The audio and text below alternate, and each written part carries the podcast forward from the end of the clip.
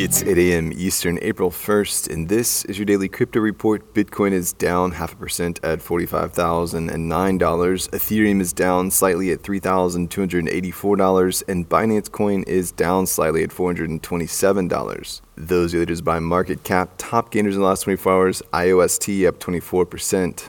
Today's episode is brought to you by Watch This. Watch This takes the guesswork out of streaming the best movies and partners with fine artists to put your favorite films in a frame on your wall. Buy a fine art print today at watchthiscards.com. Well, the Bored Ape Yacht Club Discord was briefly hacked by a malicious tool that intended to trick users into minting fake NFTs from the popular Bored Ape collection. The club said in a tweet, We caught it immediately, but please know we are not doing any April Fools, stealth, mints, airdrops, etc. Security researchers said a ticket tool that verifies users and pushes channel wide notifications was compromised. Clicking on the malicious links that enticed users to mint a limited edition NFT would lead to an illicit script that could steal users' NFTs and other wallet information. Several other NFT centric Discord servers such as Doodles, Shamans, and Yoki that use the same tool saw similar phishing messages. Well, notable crypto opponent Elizabeth Warren is calling for the U.S. to create a CBDC, telling NBC's Chuck Todd she thinks it's time to move in that direction, detailing, So, a lot that banks do wrong. If you think we can improve that in a digital world, the answer is sure you could, but in that case, let's do a central bank digital currency. In her Meet the Press report, the senator also said she believes Bitcoin will be regulated, though she didn't allude to what form she believed the regulations might take. Well, ex OpenSea executive Nate Chastain, who resigned from OpenSea due to insider trading, is working on a new NFT platform, Oval, a website and mobile app designed to make it easier for collectors to find NFTs they like, and the platform is described as a personalized platform for collecting NFTs. It's aiming to save users time in NFT discovery process by providing them with more context and control over NFTs. The venture is looking to raise $3 million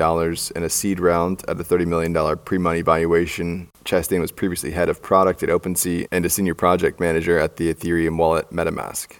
And finally, Buenos Aires is working on a digital identity platform expected to be operational no later than the first quarter of 2023, according to city officials. The city on Tuesday published a white paper with a proposal for the platform, which will be decentralized, public, and non permissioned. The white paper says the motivation is to give rise to a new paradigm in which secure transactions are agile, where verification of necessary documentation is fast, reliable, and private, where people are in control of their identity and they decide whether information is stored and who can access it. Over the next 90 days, the city will define the architecture of the platform and decide what blockchain will be built on. After that, it will apparently take about six months to develop the platform. Well, that's all for us today. Visit us at dailycryptoreport.io for sources and links, and listen to us everywhere else you podcast under Daily Crypto Report.